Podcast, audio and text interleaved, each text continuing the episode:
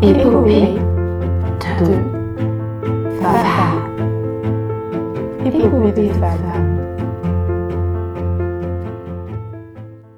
Bonjour à toutes et à tous et bienvenue dans Épopée de femmes, le podcast qui donne la parole aux ingénieurs, chercheuses et entrepreneuses qui façonnent le monde d'aujourd'hui et construisent celui de demain. Je m'appelle Anna et aujourd'hui je reçois Camille. Camille est chercheuse sur la Chine contemporaine, métier qu'elle exerce de manière indépendante.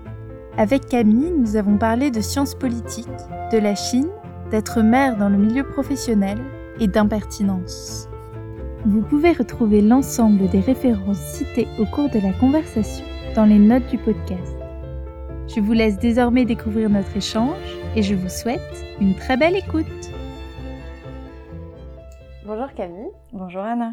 Je suis très contente d'être euh, aujourd'hui avec toi pour échanger autour de ton parcours qui est super atypique et super euh, intéressant, en savoir plus sur ta spécialité et sur ton parcours de femme euh, au sein d'un milieu assez particulier que tu vas nous décrire dans un instant. Donc est-ce que tu peux commencer par te présenter pour que les auditeurs et les auditrices puissent mieux te connaître? Oui, alors ben, je suis Camille et aujourd'hui je suis chercheuse et consultante sur la Chine et en gros, je propose de la recherche de façon privée. C'est-à-dire que je travaille aujourd'hui essentiellement pour des entreprises et euh, elles viennent me voir avec une question en particulier sur la Chine et euh, je trouve l'information et je traite cette information pour leur apporter une réponse.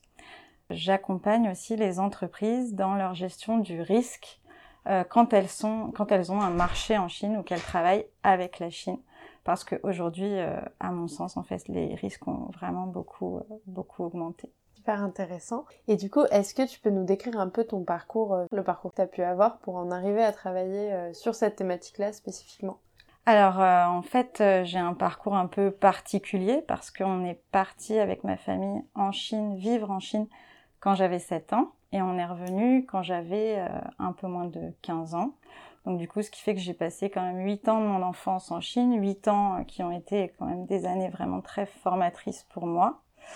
Et euh, pendant ces 8 années euh, en Chine, j'ai été scolarisée en partie dans une école chinoise et aussi dans une école américaine. Donc c'est la raison pour laquelle aujourd'hui j'ai un bon niveau de chinois et que je suis capable aussi de travailler en anglais. Et après, du coup, cette expérience en Chine, en rentrant en France, donc du coup, j'ai fait un, parcours assez classique hein, de lycée. Et après, j'ai fait mes études à Sciences Po Grenoble, où j'ai fait des études, euh, de sciences politiques classiques. Et euh, après, je me suis spécialisée sur l'Union européenne pendant mon master. Euh, c'était vraiment la spécificité de mon master qui s'appelait gouvernance européenne à l'époque. Je ne sais pas si ça existe encore. Et ensuite, j'ai fait ma thèse à l'Institut universitaire européen, qui est en fait un programme de recherche européen. C'est le plus gros en fait d'Europe. Et en fait, chaque État a un quota spécifique de personnes euh, qui peuvent faire leur thèse là-bas. Euh, et moi, du coup, j'ai fait ma thèse en sciences politiques euh, au sein de cet institut, qui est basé à Florence. Donc, c'est plutôt sympa. Et j'ai fait ma thèse sur la Chine et j'ai travaillé plus spécifiquement sur la relation qu'entre à l'époque la Chine et l'Union européenne. Et euh, ma question de recherche, grosso modo, c'était essayer de comprendre à sujet égal, donc sur des thématiques euh, similaires, pourquoi est-ce que l'Union européenne arrivait beaucoup plus à gérer ses contentieux commerciaux avec la Chine que les États-Unis. Donc moi, à l'époque, j'ai travaillé sur euh, des cas d'études, donc l'acier, l'agriculture, j'ai travaillé aussi sur le textile, et donc du coup, en fait, j'ai choisi les cas de contentieux euh, les plus importants qui existaient euh, d'une part entre l'Union européenne et la Chine et entre les États-Unis et la Chine. Et mon objectif de recherche, c'était d'essayer de comprendre pourquoi est-ce que l'Union européenne s'en sortait aussi bien. Voilà. Et en fait, euh, ce que ce que ce dont je me suis rendu compte au fur et à mesure, c'est que malgré le fait que je travaillais surtout pour les sur des questions commerciales, mon sujet intéressait beaucoup beaucoup le secteur de la défense. Euh, ça, je m'en suis rendu compte en fait euh, dès le moment où j'ai fait euh, ma thèse. Et après ma thèse, j'ai continué un petit peu dans l'académique. J'ai été ce qu'on appelle ATER, donc attaché territorial d'enseignement et de recherche, à l'université de Toulouse-Capitole pendant deux années. Et après cette expérience-là, en fait, j'ai voulu euh, avoir quelque chose d'un peu plus concret. Donc du coup, je suis euh, rentrée euh, en ministère, en fait. J'ai travaillé pour le ministère de la recherche, de l'enseignement supérieur et de l'innovation. Et j'étais chargée de mission. Et je m'occupais des coopérations avec l'Asie en général et la Chine en particulier. Et après ça, je suis vraiment rentrée dans les questions de défense-défense et j'ai travaillé euh, pendant deux années à l'IRSEM, donc l'Institut de recherche stratégique de l'école militaire, qui est en fait rattaché au ministère des, des Armées. Donc euh, à la fin de cette expérience-là, en fait, j'ai décidé euh, de devenir un, indépendante, de faire mon propre chemin. Déjà parce que je voulais travailler avec euh, plus de types de profils, euh, dans le sens où bah, quand j'étais en ministère, je travaillais essentiellement avec l'État. Et ça m'intéressait aussi en fait de développer euh, la partie euh, du travail avec euh, les entreprises. Et aussi, en fait, tout simplement, on a décidé de déménager de Paris. Moi, comme j'ai décidé de pas me vouer à une, une carrière académique, en gros, globalement, dans mon corps de métier, c'est essentiellement sur Paris, essentiellement dans les ministères. Du coup, j'ai vraiment souhaité passer le pas, même si ce métier existe peu à l'heure actuelle en France euh, pour pouvoir euh, vivre ma vie euh, comme je le voulais quoi. Et pour pouvoir déménager comme comme on le souhaitait avec avec mon conjoint. Est-ce que tu peux nous en dire un peu plus? Tu disais que pour toi aujourd'hui les enjeux étaient beaucoup plus importants avec la Chine et que les entreprises pouvaient vraiment être intéressées pour en savoir plus. Est-ce que tu peux nous en dire plus sur ça? Pourquoi les entreprises ça les intéresse autant le sujet de la Chine? Est-ce que c'est parce que c'est un des plus gros producteurs mondiaux? Est-ce que voilà, qu'est-ce qui fait qu'il y a cette intérêt des entreprises européennes pour, euh, pour la Chine Alors, bah, globalement, en fait, euh, aujourd'hui, euh, les marchés sont mondialisés, hein, comme tu le sais. Enfin, voilà, que ce soit en termes d'approvisionnement, on se fournit en partie en Chine, mais pas que. En termes de production, on produit en partie en Chine, mais pas que. Et puis, pour certaines entreprises, on, enfin, comment dire, on s'est attaqué également au marché chinois, c'est-à-dire qu'on vend euh, en Chine euh, aussi une partie de nos produits. Donc ça veut dire que la Chine, en fait, elle est à la fois présente en termes de fournisseurs, elle est présente en termes de producteurs et elle est présente aussi en termes de marché. Et pour ça, du coup, il y a beaucoup d'entreprises françaises qui ont un enjeu chinois. Au moment où elles se sont implantées, la plupart d'entre elles se sont implantées dans les années 2000, enfin la fin milieu des années 90-2000, et à ce moment-là, la Chine était perçue complètement comme un Eldorado économique, c'est-à-dire qu'on avait comme on voilà, on se disait ben voilà, la Chine c'est 1 milliard 400 millions de personnes, donc potentiellement 1 milliard 400 millions de consommateurs. Et en plus de ça, c'est voilà le, coût de la main d'œuvre euh, est peu cher. En gros, les entreprises françaises, elles se sont ou européennes, elles se sont installées en Chine euh, en se disant ben voilà il y a de la matière première, il y a de la main d'œuvre pas chère et en plus de ça à terme il y aura le marché chinois. Et c'est le marché chinois c'est potentiellement un milliard 400 millions de consommateurs. Donc euh, du coup il y avait vraiment cette idée que la Chine c'était l'Eldorado. En plus la Chine elle venait de rentrer dans l'Organisation mondiale du commerce donc en 2001. Et donc du coup, on s'est dit, à cette époque-là, on se disait, ben, la Chine, en gros, elle va devenir comme nous. Elle va devenir une économie de marché, à terme, elle va se libéraliser, y compris euh, politiquement. Et donc du coup, euh, ça, ça en fera, enfin, il faut être présent dès maintenant euh, pour pouvoir bénéficier de ce marché plus tard. Et en fait, la Chine n'a pas du tout évolué comme on l'aurait voulu en Occident, à savoir qu'à partir de 2005, il était très clair qu'elle ne deviendrait pas une démocratie. Euh, la Chine a fait le choix euh, de ne pas le devenir à ce moment-là. Et en plus de ça, avec l'arrivée de Xi Jinping, on s'est rendu compte que la Chine ne deviendrait, en tout cas à court terme, jamais une économie de marché, euh, comme les nôtres. Donc ça veut dire qu'elle garde un contrôle très ferme sur son économie. Et donc du coup, en fait, euh, la situation des entreprises européennes, elle est devenue beaucoup plus problématique et beaucoup plus risquée, en gros, à partir du moment où Xi Jinping est arrivé au pouvoir. Euh, Xi Jinping, par exemple, il a commencé à faire de la préférence nationale en Chine, c'est-à-dire que on va privilégier des champions euh, nationaux, on va les subventionner, y compris sur le marché intérieur, et donc du coup ça, ça crée en fait de la concurrence déloyale pour les autres entreprises. Y compris les entreprises européennes. Et donc du coup, il y a un certain nombre de risques euh, en Chine qui sont liés quelque part au fait que bah, la façon dont fonctionne la Chine aujourd'hui est très différente de notre façon euh, de, de fonctionner en, en, Occident. Donc euh, il y a des risques qui sont des risques purement économiques, c'est-à-dire que du jour au lendemain, la Chine va chercher, va souhaiter par exemple subventionner un secteur en particulier et les entreprises européennes euh, sur ce secteur, bah, elles vont se retrouver le bec dans l'eau, dans une situation très défavorable à leurs propres produits, euh, où il y a aussi des risques humains euh, dans le sens où la Chine en ce moment est très inquiète euh, de, des questions d'espionnage. Et donc du coup, elle a euh, au niveau législatif augmenté, euh, comment dire, la définition de l'espionnage est beaucoup plus large qu'elle n'était, et aujourd'hui est considérée comme de l'espionnage euh, tout, toute acquisition d'informations, je cite, qui pourrait nuire à la sécurité nationale. Sauf qu'évidemment, à nouveau, la sécurité nationale n'est pas défini et donc du coup n'importe quel type d'acquisition d'informations pourrait potentiellement euh, rentrer dans la catégorie d'espionnage, ce qui crée des nouveaux risques euh, à la fois pour le personnel occidental sur place qui pourrait être accusé d'espionnage à tout moment, mais également pour les gens euh, qui travaillent pour les entreprises européennes, c'est-à-dire les locaux, les Chinois euh, qui travaillent pour les entreprises européennes ou alors qui à un moment donné, dans un passé proche, a fourni une information sans penser qu'elle était euh, sensible. Donc en fait, cette évolution euh, de, de, la Chine a créé des nouveaux risques qui, à mon sens, sont pas toujours très bien pris en compte par les entreprises. D'une part parce qu'ils sont nouveaux, et aussi parce qu'on a beaucoup de mal à se dire que la Chine n'est pas un Eldorado c'est vraiment une évolution euh, euh, mentale qui pour l'instant n'a pas complètement euh, eu lieu. C'est super, super intéressant. Et donc toi, ça a toujours été une évidence de travailler sur ce pays? Parce que tu disais que tu avais plutôt commencé par travailler sur les instances européennes et notamment sur la gouvernance au sein de l'UE. Est-ce que du coup ça s'est un peu imposé à toi par rapport aux connaissances que tu avais aussi, à ton vécu, etc. Alors euh, c'est clair, quand j'étais à Sciences Po, il y a eu un moment où j'en avais euh, marre de la Chine.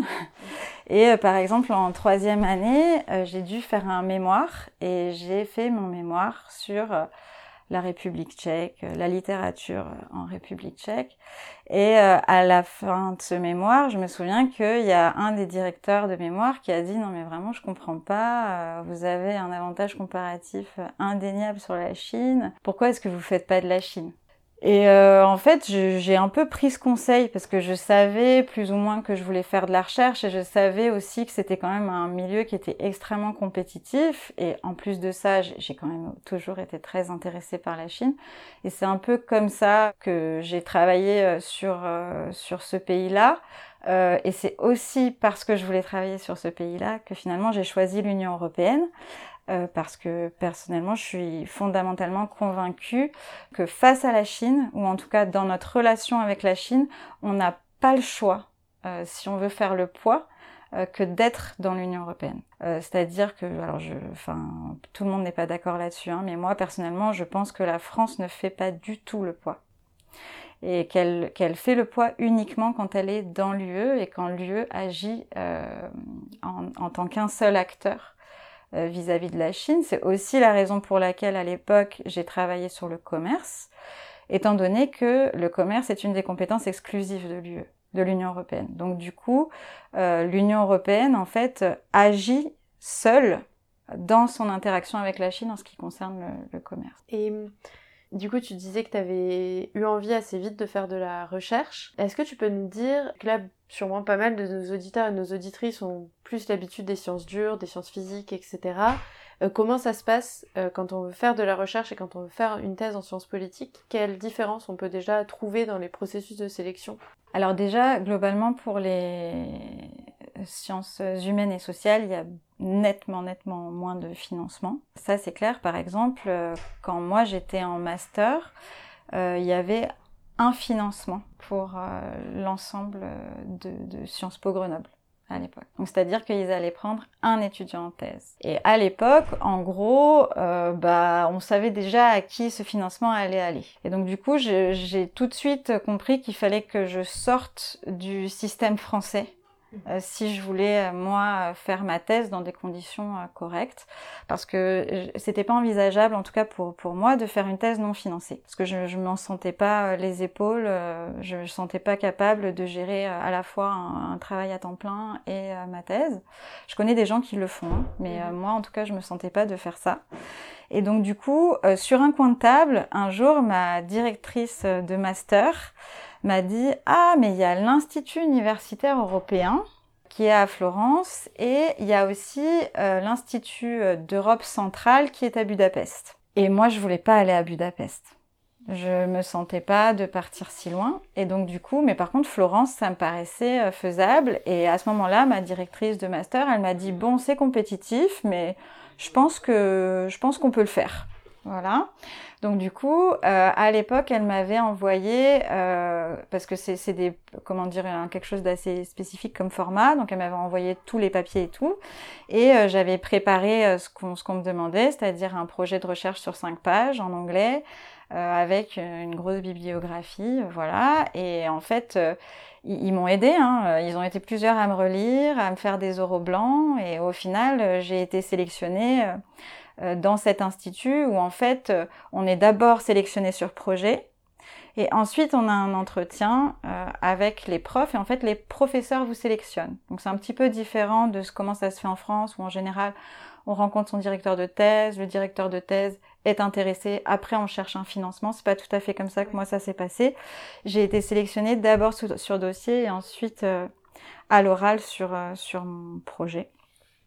Et donc euh, voilà, comme ça j'ai été j'ai été financée euh, quatre années. Enfin même en France les, les financements sont des financements qui durent euh, trois ans. Donc c'est comme ça que je l'ai fait et je pense que c'était vraiment ce, ce qu'il y avait de mieux pour moi parce que l'Institut universitaire européen en fait c'est des promotions de 145 élèves par an. Euh, donc ça veut dire qu'on est des vrais promos de doctorants. Enfin, je veux dire, c'est des choses qui n'existent pas vraiment en France. Euh, même dans les très gros euh, instituts de recherche, on n'a pas ce, ce, ce type-là de fonctionnement. Ce qui veut dire que j'avais des pairs. j'avais beaucoup de gens avec qui échanger sur ma recherche. J'avais beaucoup de gens aussi qui rencontraient les mêmes problématiques que moi. voilà, au fur et à mesure de, de mon parcours de recherche. Donc ça, ça c'est au niveau de l'Institut universitaire européen. Au niveau de la recherche en sciences politiques, comment est-ce que ça se passe? Ben, En fait, c'est euh, vraiment de, de, la recherche en sciences sociales. Donc il faut garder en tête que, contrairement aux sciences dures, on travaille sur de l'humain. Donc il y a une logique fondamentalement humaine, voilà, à, on cherche à comprendre, euh, typiquement, si, vous, si tu veux, par exemple, l'État, euh, c'est une idée, c'est une abstraction. Mais qui fait l'État, ce sont des, un ensemble d'humains. Voilà. Et donc du coup, en sciences politiques, par exemple, on va chercher à comprendre comment fonctionne l'État, tout en gardant en tête que l'État, eh ben, il a quelque part les mêmes défauts euh, que les humains. Et donc du coup, en fait, c'est une recherche euh, un peu d'abstraction. Mais il y a une méthodologie, en tout cas moi j'ai suivi une méthodologie euh, très stricte que, vous connaissez en sciences dures, qui est l'hypothético-déductif. C'est-à-dire que j'ai, par rapport à ma question de recherche, j'ai élaboré des, des hypothèses et après je suis allée sur le terrain. Donc en l'occurrence, j'ai interviewé euh, des gens haut placés dans l'administration chinoise et des gens haut placés dans l'administration européenne pour euh, voir en fait euh, quelle était l'hypothèse gagnante entre guillemets parmi les hypothèses que j'avais mis en concurrence. Donc ça, ça, au niveau de la méthodologie, ça ressemble un petit peu à ce qui peut exister euh, en sciences dures. La seule différence, c'est qu'on fait pas ça dans un labo et que il y, a, y, a, des grosses limites à ce qu'on fait. C'est-à-dire que bah, déjà, ça, ça dure pas forcément dans le temps. Et aussi, on ne peut pas prendre en compte toutes les enfin comment dire, toutes les facettes de l'humain.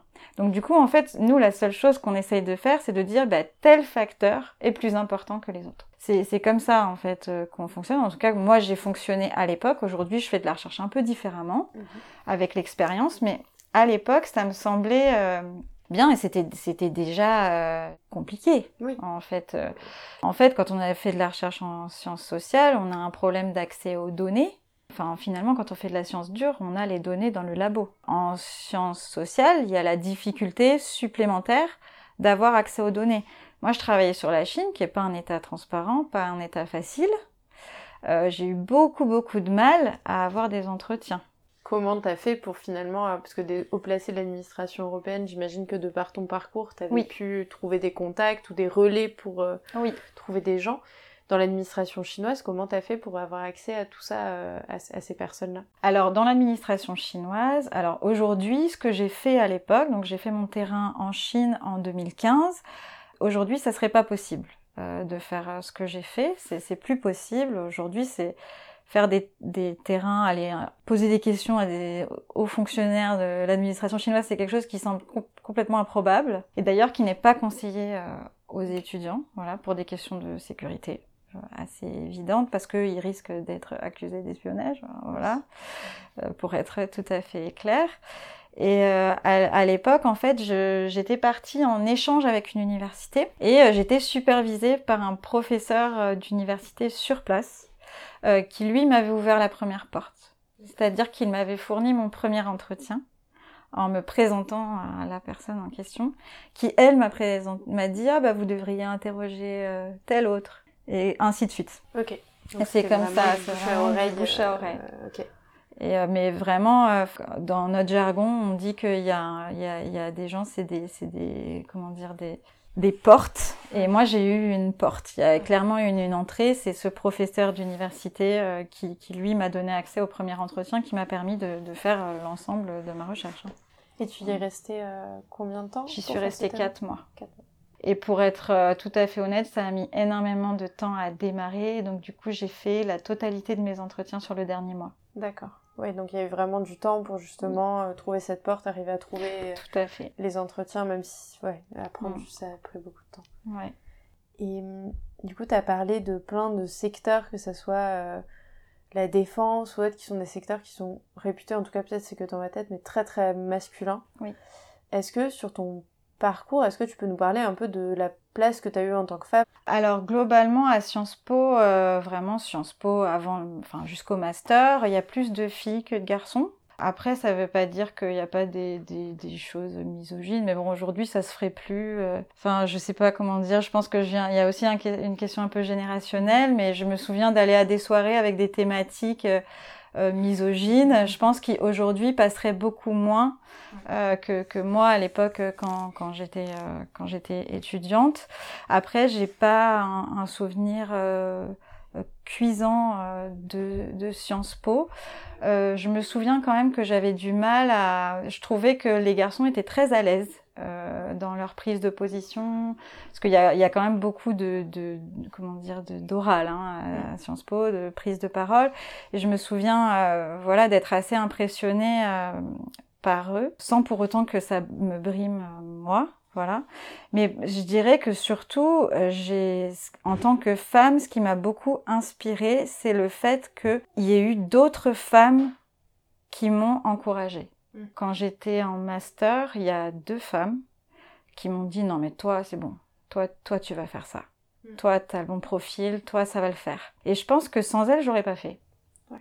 Donc euh, je pense que vraiment il y a, y a eu ce ce truc-là euh, avec ces femmes qui, qui exerçaient ce métier-là à l'époque, qui étaient toutes les deux chercheuses, euh, une au CNRS et une enseignante chercheuse, qui m'ont toutes les deux euh, vraiment dit que bah, qu'elles pensaient que c'était c'est un métier euh, fait pour moi. Moi, c'est plutôt un peu après où je trouve que la condition de femme a changé, c'est-à-dire que donc à Sciences Po, il y avait beaucoup de femmes, en thèse, il y en avait un peu moins et après il y en avait beaucoup moins. C'est-à-dire que plus j'ai avancé dans mon travail, plus les femmes euh, se font rares. Par exemple, en France, il y a, il y a un écart considérable en sciences politiques, mais aussi en, dans le reste des, des, sciences humaines et sociales, entre les femmes qui sont maîtres de conférences et les femmes qui sont professeurs d'université. Parce que, en fait, la période où on passe l'habilitation, Donc euh, c'est, je sais pas si tu vois ce que c'est, mais je pense qu'en sciences dures c'est pareil. Hein, mais Oui. il y a une espèce de deuxième thèse, Mm. Euh, voilà, de l'habilitation à diriger les recherches, qui nous permet de, comme son nom l'indique, de diriger les recherches. Et en général, c'est le pas qui permet à terme de devenir professeur d'université. Qui est le grade le plus haut qu'on puisse avoir euh, À l'université. Tout à fait. Et euh, en fait, euh, ben, il y, a, il y, a, y, a, il y a souvent cette habilitation, elle intervient euh, au milieu euh, ou à la fin de la trentaine. Et comme les femmes à la fin de leur vingtaine, elles sont occupées par leur thèse, en général, elles font euh, des enfants au milieu de la trentaine. Donc cette habilitation à diriger les recherches, elle tombe au même moment que des maternités, euh, voilà, le- le- les enfants en bas âge. Et donc ça tombe très mal. Et donc du coup, comme euh, bah, la société n'est pas parfaitement égalitaire dans le fait de s'occuper des enfants, bah, la plupart des femmes ne passent pas l'habilitation à diriger les recherches, ne deviennent pas professeurs d'université. J'en connais hein, des femmes Mm. euh, professeurs d'université, et la plupart des femmes euh, de professeurs d'université que je connais euh, sont des femmes qui en fait ont, ont passé le concours. D'accord. Qui est donc une autre façon de, De devenir professeur des universités. Ok. Voilà. La plupart, enfin les, les trois femmes qui sont professeurs d'université que je connais ont passé le concours et l'ont passé très jeune, D'accord. avant. d'avoir Avant d'avoir éventuellement des enfants, ou alors ce que tu dis, c'est presque qu'il faudrait faire un choix. euh, Oui. Bah, je pense, oui. Alors, je pense que c'est les, les choses changent. Là, en ce moment, on est dans une période où les choses bougent. Euh, mais par exemple, euh, moi, j'ai décidé d'avoir un enfant, entre guillemets, jeune pour la profession. C'est-à-dire que j'ai eu ma fille à 31 ans. Et 31 ans, c'est le moment où, normalement, on est le plus productif en termes d'articles. Et donc, du coup, euh, moi, euh, dès, j'ai j'ai été très, euh, assez invalidée par ma grossesse. Et très rapidement, en fait, je n'y arrivais plus. Et donc du coup, en fait, le, quelque part, euh, ben, je me suis rendu compte que le fait d'avoir eu, d'avoir fait le choix de la maternité, quelque part, ça euh, sonné la fin de ma potentielle carrière académique. Ouais. Et à partir de là, je me suis, et aussi, bon, il y, y a eu d'autres, d'autres choses qui, qui m'ont poussé à, à, comment dire, entre guillemets, changer de rêve, on va dire. Euh, mais donc il y, a- cette question-là de j'arrivais plus à produire, je, n'y arrivais plus. Et euh, la deuxième chose aussi, c'est que je, vo- je voyais autour de moi des, des maîtres de conférences dire qu'ils avaient des conditions de travail qui étaient vraiment très difficiles. Alors, ajouter à cela le fait qu'il y a un problème de, de, comment dire, de rémunération, c'est très mal rémunéré. Euh, moi, il y a un moment donné où je me disais où est-ce que je vais trouver euh, ma Mm. place là-dedans? Pourquoi ce rêve, en Oui. fait? Euh, Alors, j'ai toujours voulu enseigner, c'est ce que je préfère dans mon métier. Mm. euh, c'est clair. Mais bon, je me suis rendu compte avec le temps que je pouvais enseigner autrement. Je pouvais intervenir, je pouvais même, si j'avais envie, euh, faire des vacations euh, et faire des cours entiers. Et donc du coup, c'est pour ça qu'à un moment donné, j'ai abandonné euh, cette euh, carrière académique parce que je n'y voyais à la fois plus de sens et aussi je trouvais que, en fait, quelque part, j'avais à choisir entre mon rôle de mère dans ce métier-là, en tout cas, ou dans la façon dont il fonctionnait actuellement, j'avais à choisir entre mon rôle de mère qui me tenait très à cœur et ma profession qui me tenait très à cœur aussi. Mm. Et donc du coup, c'est pour ça que j'ai décidé de me tourner un peu vers des chemins qui n'ont pas été fréquentés. Parce que moi, j'ai envie d'être pleinement euh, maman et, euh, et aussi euh, pleinement travailleuse. Mais euh, aujourd'hui, j'estime que ces, ces conditions n'étaient pas réunies euh, pour moi. Voilà. Et mm, tu as parlé de ta maternité qui avait été euh, pas forcément évidente pour toi sur la période de ta grossesse. Ouais. Euh, comment ça a été accueilli dans donc à cette époque-là? Tu travaillais dans un ministère. Oui. Euh, comment tu comment ça a été Est-ce que ça a été bien accueilli? Est-ce que tu as pu vivre ta grossesse quand même dans des bonnes conditions? C'est un moment particulier, Mm. surtout si c'est pas forcément hyper simple pour toi. Ouais. Ma grossesse a été très bien accueillie, aucun problème. Bah, Là-dessus, euh, je peux pas dire. Après, j'ai changé de, de travail quand ma fille était toute petite, Mm. et euh, je dirais que euh, c'est c'est plus euh, dans, dans le travail que j'ai pris ensuite. Moi, je, je, à l'époque, je tirais mon lait. Alors c'est très particulier, je sais, mais c'était comme c'est ce que je faisais. Et euh, c'est c'est pas que les gens étaient contre, c'est que ils, ils comprenaient très mal euh, à la fois pourquoi je le faisais et aussi les contraintes qui étaient liées à cette activité-là. Mm. Euh, C'est-à-dire que quand on euh, on tire son lait, bah, comme c'est de la nourriture, euh, il faut que ça soit un endroit propre. Il, y, a, il y a une question d'hygiène qui est assez importante parce que le matériel du tire-lait, ça se lave après. Il faut aussi stocker le lait dans un frigo. Enfin, et en fait, on, on tire à heure fixe en général. Et euh, ben en fait, euh, moi j'avais toujours, on me posait des questions en me disant mais du coup, euh, combien de temps tu vas faire ça? Et plus ma fille grandissait, plus c'était une interrogation. Alors j'ai jamais eu des choses frontales, mais clairement les gens ne comprenaient pas. C'était vraiment ça. Et puis ils le voyaient aussi euh, parfois comme euh, bah, une contrainte que je m'auto-infligeais. Euh, il y a quelqu'un qui a dit, qui a parlé d'esclavage aussi, qui a nommé ça comme ça.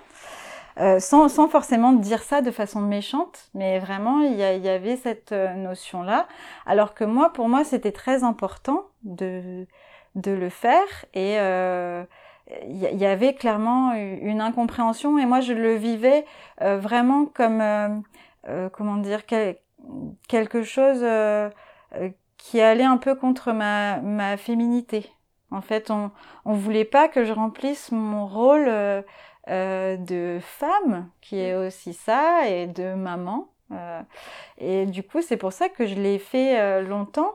Et mais c'est vrai que pour moi, ça c'est un, un vraiment un comment dire un, un exemple euh, du fait que aujourd'hui les travailleuses femmes euh, elles sont il y a une vraiment une place à continuer de faire à continuer de, de faire et de creuser parce que quelque part on, on, veut les femmes mais sans les inconvénients potentiels que les femmes peuvent avoir qui sont liés à leurs autres rôles et euh, ça, en fait, je pense qu'à l'époque, je, je, travaillais pour euh, le secteur de la défense, mais je, je pense que c'est pas vraiment une question de secteur. Oui.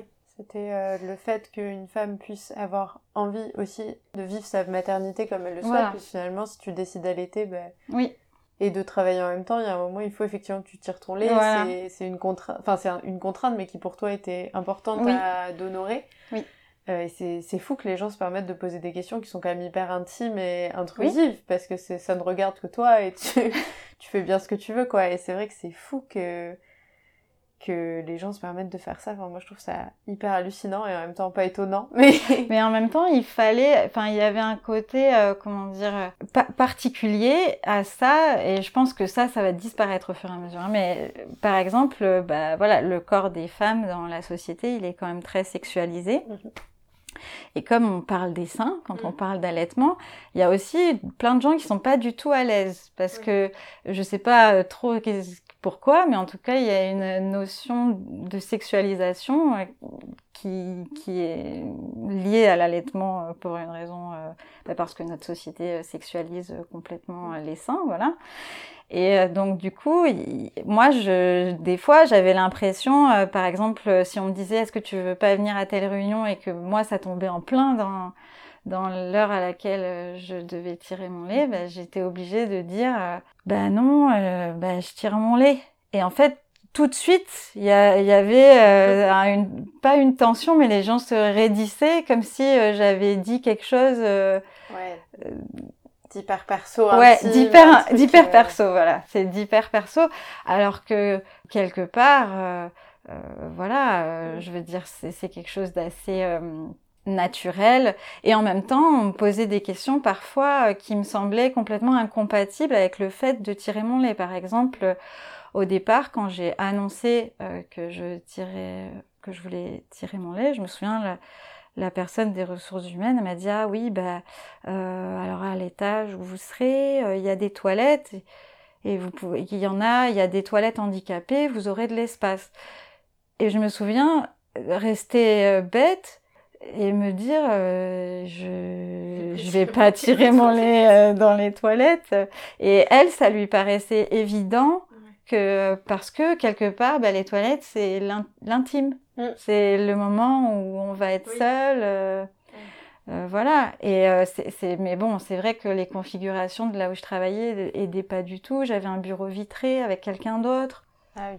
Enfin, bon C'était pas, pas l'endroit non plus. Non, mais non, mais mais c'était pas évident. Mais en même temps, euh, en fait, moi, je le vivais un peu comme une lutte, une lutte pour la suite, quoi, parce que faut que que ces tabous soient soient cassés si on veut que les femmes continuent d'être, enfin, et, et soient femmes Mm. au travail. Ouais.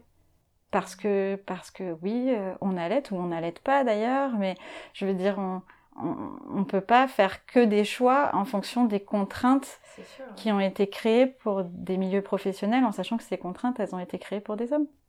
C'est clair. Et en plus, euh, je, je sais pas si c'est dans la loi, mais il y a quand même pour moi des réglementations qui demandent qu'il y ait une salle d'allaitement euh, pour les femmes en entreprise privée. en S'il y a plus de 50 salariés et eux. Donc euh, ça, c'est quand même des choses qui peuvent être mises en avant. Si Oui. vous êtes dans une entreprise de plus de 50 salariés de genre féminin, ça peut être euh, intéressant d'en parler si vous êtes dans ce cas-là. Mais c'est clair que c'est hallucinant quoi de dire euh, bah il y a des toilettes, super. En plus en termes d'hygiène et tout, c'est pas forcément euh, Voilà. l'endroit où t'as envie de tirer le lait que ta fille va Mm. boire euh, par la suite. Enfin, Oui. c'est c'est un peu c'est un peu fou. Et donc tu disais que maintenant tu étais à ton compte, donc que tu avais décidé euh, pour plein de raisons de quitter euh, Oui. le milieu euh, académique et euh, ministériel, etc. pour te mettre à ton compte.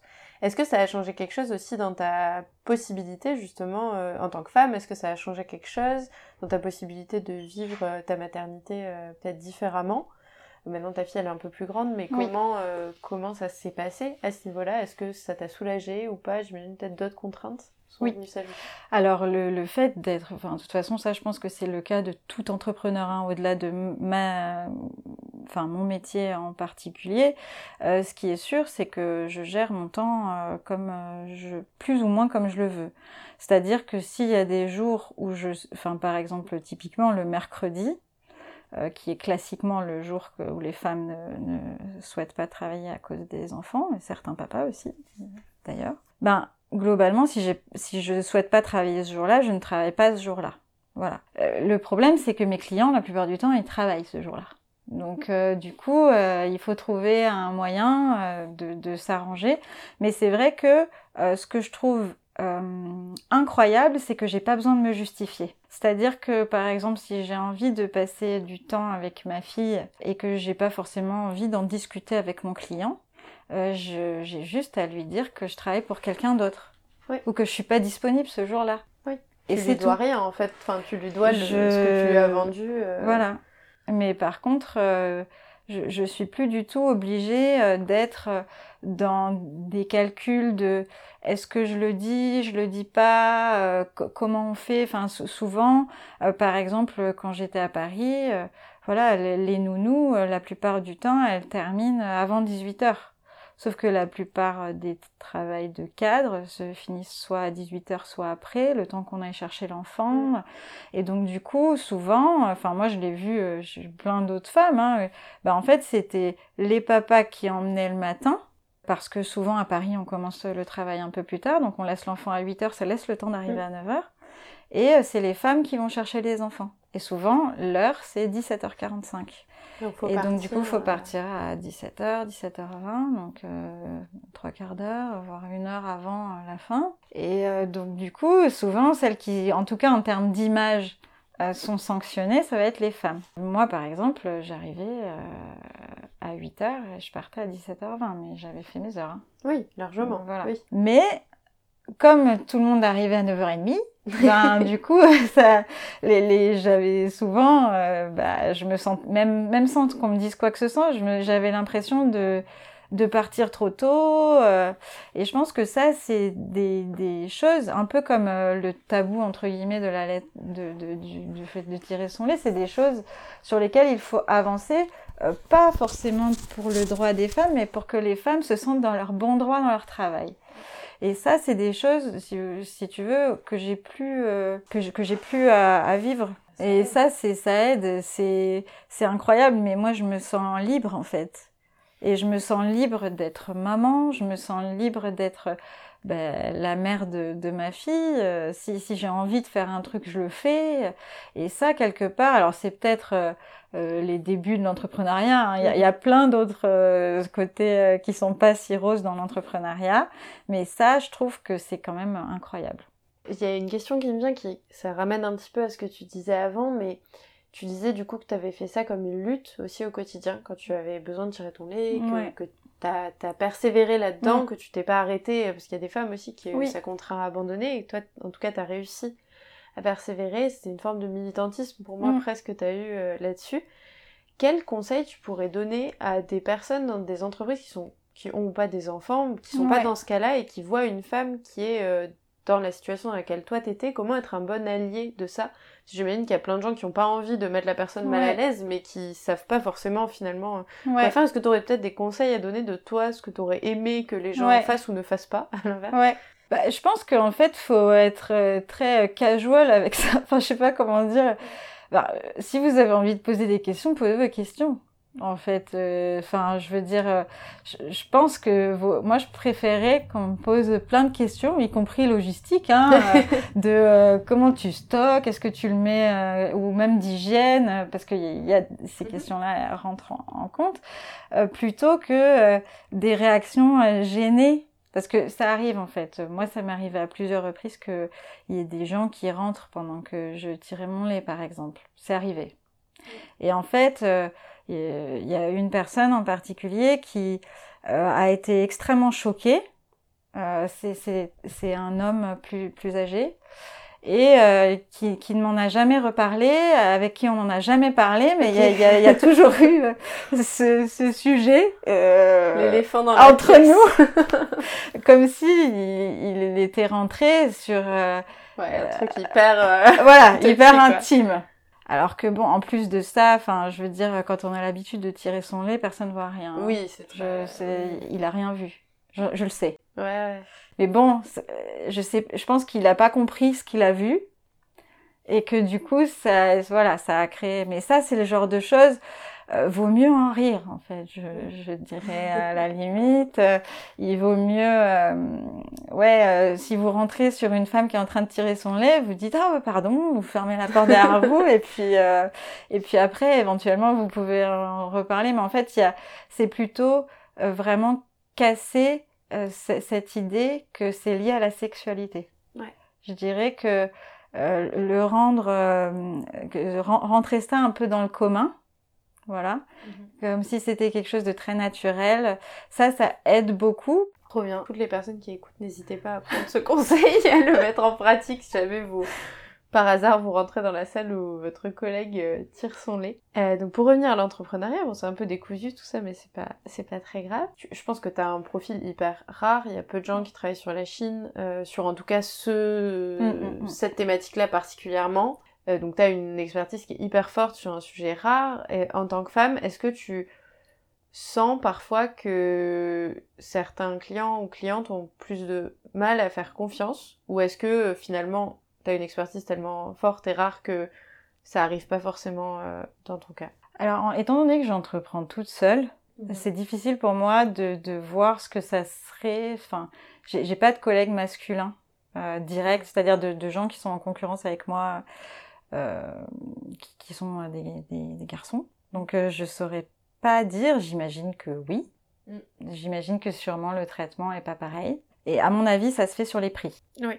Mais je peux pas, je peux pas te confirmer. Oui, étant donné que savoir, que voilà. Ce que, ce que je vois par contre et que je trouve assez incroyable, c'est euh, au niveau entrepreneurial le fait que les gens soient assez transparents avec leurs chiffres. C'est-à-dire que si tu leur demandes combien ils font de chiffre d'affaires, comment ils déterminent leur prix, les gens ils te disent. Et ça, euh, je l'ai jamais vécu en tant que salarié. C'est-à-dire que les gens parlent toujours, ils disent mon salaire et on sait jamais exactement combien ils gagnent. C'est Voilà. euh, un peu Ah, flou, t'as une fourchette, Voilà, euh, plus une idée. ouais. Et les gens ne parlent très peu ou pas d'argent dans le salariat, ou en tout cas dans le salariat que moi j'ai connu. Et ça, je pense que c'est très problématique pour les femmes, parce qu'au final, moi, dans quasiment tous les postes que j'ai occupés, je me suis rendu compte au bout d'un moment que les hommes euh, étaient mieux payés que moi. Alors que j'avais eu l'impression de super bien négocier mon salaire. Euh, voilà. Donc euh, du coup, ça c'est quelque chose. euh, je trouve que je, je peux beaucoup plus éviter ça maintenant euh, en tant qu'indépendante parce que en fait, l'information m'est donnée si je la demande. Alors que c'était beaucoup moins le cas euh, quand j'étais salariée. Et quelque part, ça, je trouve, ça donne une certaine ben en fait c'est comme on dit en anglais empowering parce que et puis même il y a, y a des enfin moi je fais partie d'un cercle de femmes entrepreneurs où on se soutient où où quelque part euh, on voilà on se donne euh, la confiance de pratiquer nos prix parce que le problème en tant que femme c'est qu'on a toujours l'impression d'être trop cher Mm. et quelque part c'est le, le le client il c'est c'est même pas qu'il est misogyne c'est que lui il veut payer moins C'est c'est du, Voilà. du business. c'est ça. Et donc du coup, en fait, en nous disant qu'on est trop cher, moi en tout cas, ça touche une partie de moi qui est pas sûre de moi. Ah mais oui, je suis trop chère. Enfin, il y, a y a ma petite voix interne, et ça, je pense que c'est vraiment lié au fait que je suis une femme, et j'ai été éduquée comme une femme, euh, qui me dit ah non c'est vrai, là, t'abuses. T'abuses les prix, n'importe quoi, euh, voilà. Et donc du coup, euh, je trouve que toute cette information-là, ça me permet de me rassurer sur les prix que je pratique. Ouais. Et de me dire, bah non, en fait, euh, le prix que je pratique, je suis tout à fait dans les prix. L'expertise que je vends, elle est ultra rare, donc du coup, c'est légitime qu'elle soit à ce prix-là. Enfin, ce voilà, ce, ce discours-là et le, le fait. Mais si j'avais pas accès à cette information-là, ça serait beaucoup plus difficile. Et quand même, le, le comment dire, la liberté de l'entrepreneuriat, c'est de faire euh, un certain chiffre d'affaires. Mm. Sinon, on n'a pas de liberté. Hein. C'est c'est Oui. bien ça le problème de ce métier, c'est que quand on a peu de clients ou pas beaucoup de chiffre d'affaires, qu'on galère, euh, on n'est pas du tout libre. Oui. Par contre, quand on gagne assez, là, on l'est. Et Oui. on peut décider de travailler quatre jours par semaine, deux jours et demi, enfin que sais-je, voilà, en fonction de, des besoins qu'on a Oui. aussi soit. Mais euh, c'est vrai que je trouve que l'accès à cette information, euh, quelque part, ça, ça, ça me donne euh, beaucoup d'outils pour moi, quelque part, vivre bien de mon activité. Oui, c'est vrai qu'en entreprise, c'est quelque chose qui existe assez peu. Il y a assez peu de boîtes, je pense, où il y a une transparence salariale totale. Ou... Non, c'est c'est hyper intéressant. Et est-ce que, du coup, euh, est-ce que tu as eu euh, des expériences euh, militantes à côté, peut-être plus pour la cause des femmes? Oui. Euh, à une époque, en fait, je travaillais pour Médecins du Monde, l'association Médecins du Monde, euh, qui travaillait en fait avec euh, des travailleuses du sexe chinoises à Paris. Et euh, l'idée, donc ça, ça s'appelle le Lotus Bus, ça existe encore. Et l'idée, en fait, c'est euh, de fournir euh, à la fois de la connaissance sur les MST, mais aussi euh, sur euh, comment dire le, sexe protégé euh, en général auprès d'une population euh, qui, euh, par exemple, ne parle que euh, mandarin et qui exerce à Paris. Et ça, c'est une expérience que j'ai trouvée incroyable, déjà parce que j'ai rencontré des gens euh, incroyables, des femmes incroyables, euh, des femmes qui exercent un métier euh, où il faut être euh, tout à la fois une businesswoman, euh, une psychologue. Et la plupart du temps, elles sont également mères. Enfin, elles ont euh, un ensemble de rôles qui est souvent attribué aux femmes, mais elles, elles les ont toutes. Et euh, j'ai trouvé que ces femmes étaient extrêmement fortes et en même temps extrêmement vulnérables face euh, à la violence de ce milieu, hein, parce qu'il ne faut pas le nier, mais aussi euh, face au manque d'informations potentielles, tout simplement parce que soit elles n'y ont pas accès parce que c'est pas dans leur langue, soit elles ne savent pas, elles ne savent pas où le chercher, où le trouver, ou alors tout simplement parce que ça, la met, ça les met très mal à l'aise. Parce que ça, c'est également le cas. Donc du coup, ça, c'est vraiment... euh, Enfin, j'ai beaucoup appris, en fait, euh, au contact euh, de ces femmes-là. Ouais, c'est trop intéressant. Et du coup, toi, tu traduisais, c'est ça? Le, Tu faisais de la l'interprétation, je sais Alors en fait, euh, il y avait deux, il y avait plusieurs euh, types d'activités dans cette association, mais globalement, soit on était là pour, euh, en fait, il y, a- il y a le Lotus Bus, il y a, y a- alors à l'époque, hein, je ne sais pas Mm. si aujourd'hui ça fonctionne toujours pareil, mais à l'époque, il y avait, euh, on donnait gratuitement des préservatifs aux femmes et elles pouvaient en ve- venir en chercher un certain nombre toutes les semaines. Et en fait, elles devaient être inscrites sur un registre. Et en fait, on- ça nous permettait en fait de faire ce qu'on appelait à l'époque un premier entretien, c'est-à-dire un entretien en chinois, où en fait on, on parlait avec elles de, de leur métier, des, des, des risques qu'elles rencontraient, des difficultés, et en fait on leur disait que nous on pouvait les aider, par exemple sur des questions administratives, ou alors on pouvait les renvoyer vers d'autres associations qui pouvaient s'occuper d'elles. En fait on, on, voulait un petit peu en savoir un peu plus sur leurs problématiques, et on leur, dans ce premier entretien on leur donnait aussi euh, les, les, les choses élémentaires pour pouvoir euh, se protéger euh, dans le cadre de leur métier. Donc euh, en fonction des pratiques, on leur donnait euh, voilà un certain nombre d'informations. Et ça nous permet, enfin, ça permettait à toutes les femmes, en fait, qui venaient sur le Lotus Bus, euh, d'avoir eu un, un, petit pack de démarrage, quoi. Ouais. Voilà, un ensemble d'informations euh, que l'association estimait être absolument nécessaire quand, quand on exerce ce métier. Et euh, donc euh, je faisais ça, ou alors parfois j'accompagnais, enfin j'en ai fait beaucoup un été en particulier, j'accompagnais des femmes dans euh, différents rendez-vous qu'elles pouvaient avoir. C'est-à-dire que je pouvais les accompagner, et là du coup je faisais de l'interprétariat, je les accompagnais porter plainte, je les accompagnais aussi tout simplement à des rendez-vous de contrôle chez le médecin, enfin tout, tout type de... à l'hôpital, enfin ça pouvait être plein de choses comme ça. Ouais. Ok, super intéressant, et du coup tu as pu vraiment aussi côtoyer une population que tu n'aurais pas eu l'occasion de côtoyer par ailleurs. Et ah, c'est sûr. Hyper, euh, hyper enrichissant. Oui. On arrive euh, au bout de ce podcast. Est-ce que tu aurais un conseil à donner à quelqu'un ou quelqu'une qui aimerait euh, se lancer dans quelque chose un peu similaire à ce que toi t'as fait, que ce soit le milieu de la défense, de la science politique, spécifiquement travailler sur la Chine? Qu'est-ce que tu pourrais leur dire? Quelque part, il faut être un peu impertinente. C'est-à-dire que quand il y a quelque chose qui, auquel vous tenez, qui n'est pas dans les codes, mais que au fond de vous, vous pensez que c'est fondamentalement juste, en fait, c'est fondamentalement votre place, ben en fait, il faut euh, quelque part, euh, c'est un, un, peu euh, déprimant, mais il faut accepter d'être dans cette position de demander son dû, enfin ce qu'on estime être son dû, et de rester dans cette position de demande, puisqu'on est légitime. Et ça, il n'y a que vous qui pouvait euh, le dire. Et en fait, c'est il y a uniquement ça qui, qui, permet de faire avancer les mentalités. Parce que les mentalités, elles évoluent pas d'un coup. Les lois, elles peuvent évoluer d'un coup. Tu parlais tout à l'heure de la loi sur euh, l'allaitement. Effectivement, cette loi existe. Mais derrière, si la mentalité c'est ah bah non n'importe quoi on n'allait pas enfin euh, c'est quoi cette idée euh, ben en fait c'est c'est c'est pas possible. Ça sert à rien. voilà c'est et c'est pareil en fait dans le fait par exemple enfin d'être une femme dans un secteur d'hommes. En fait vous vous avez vos contraintes à vous en tant que femme.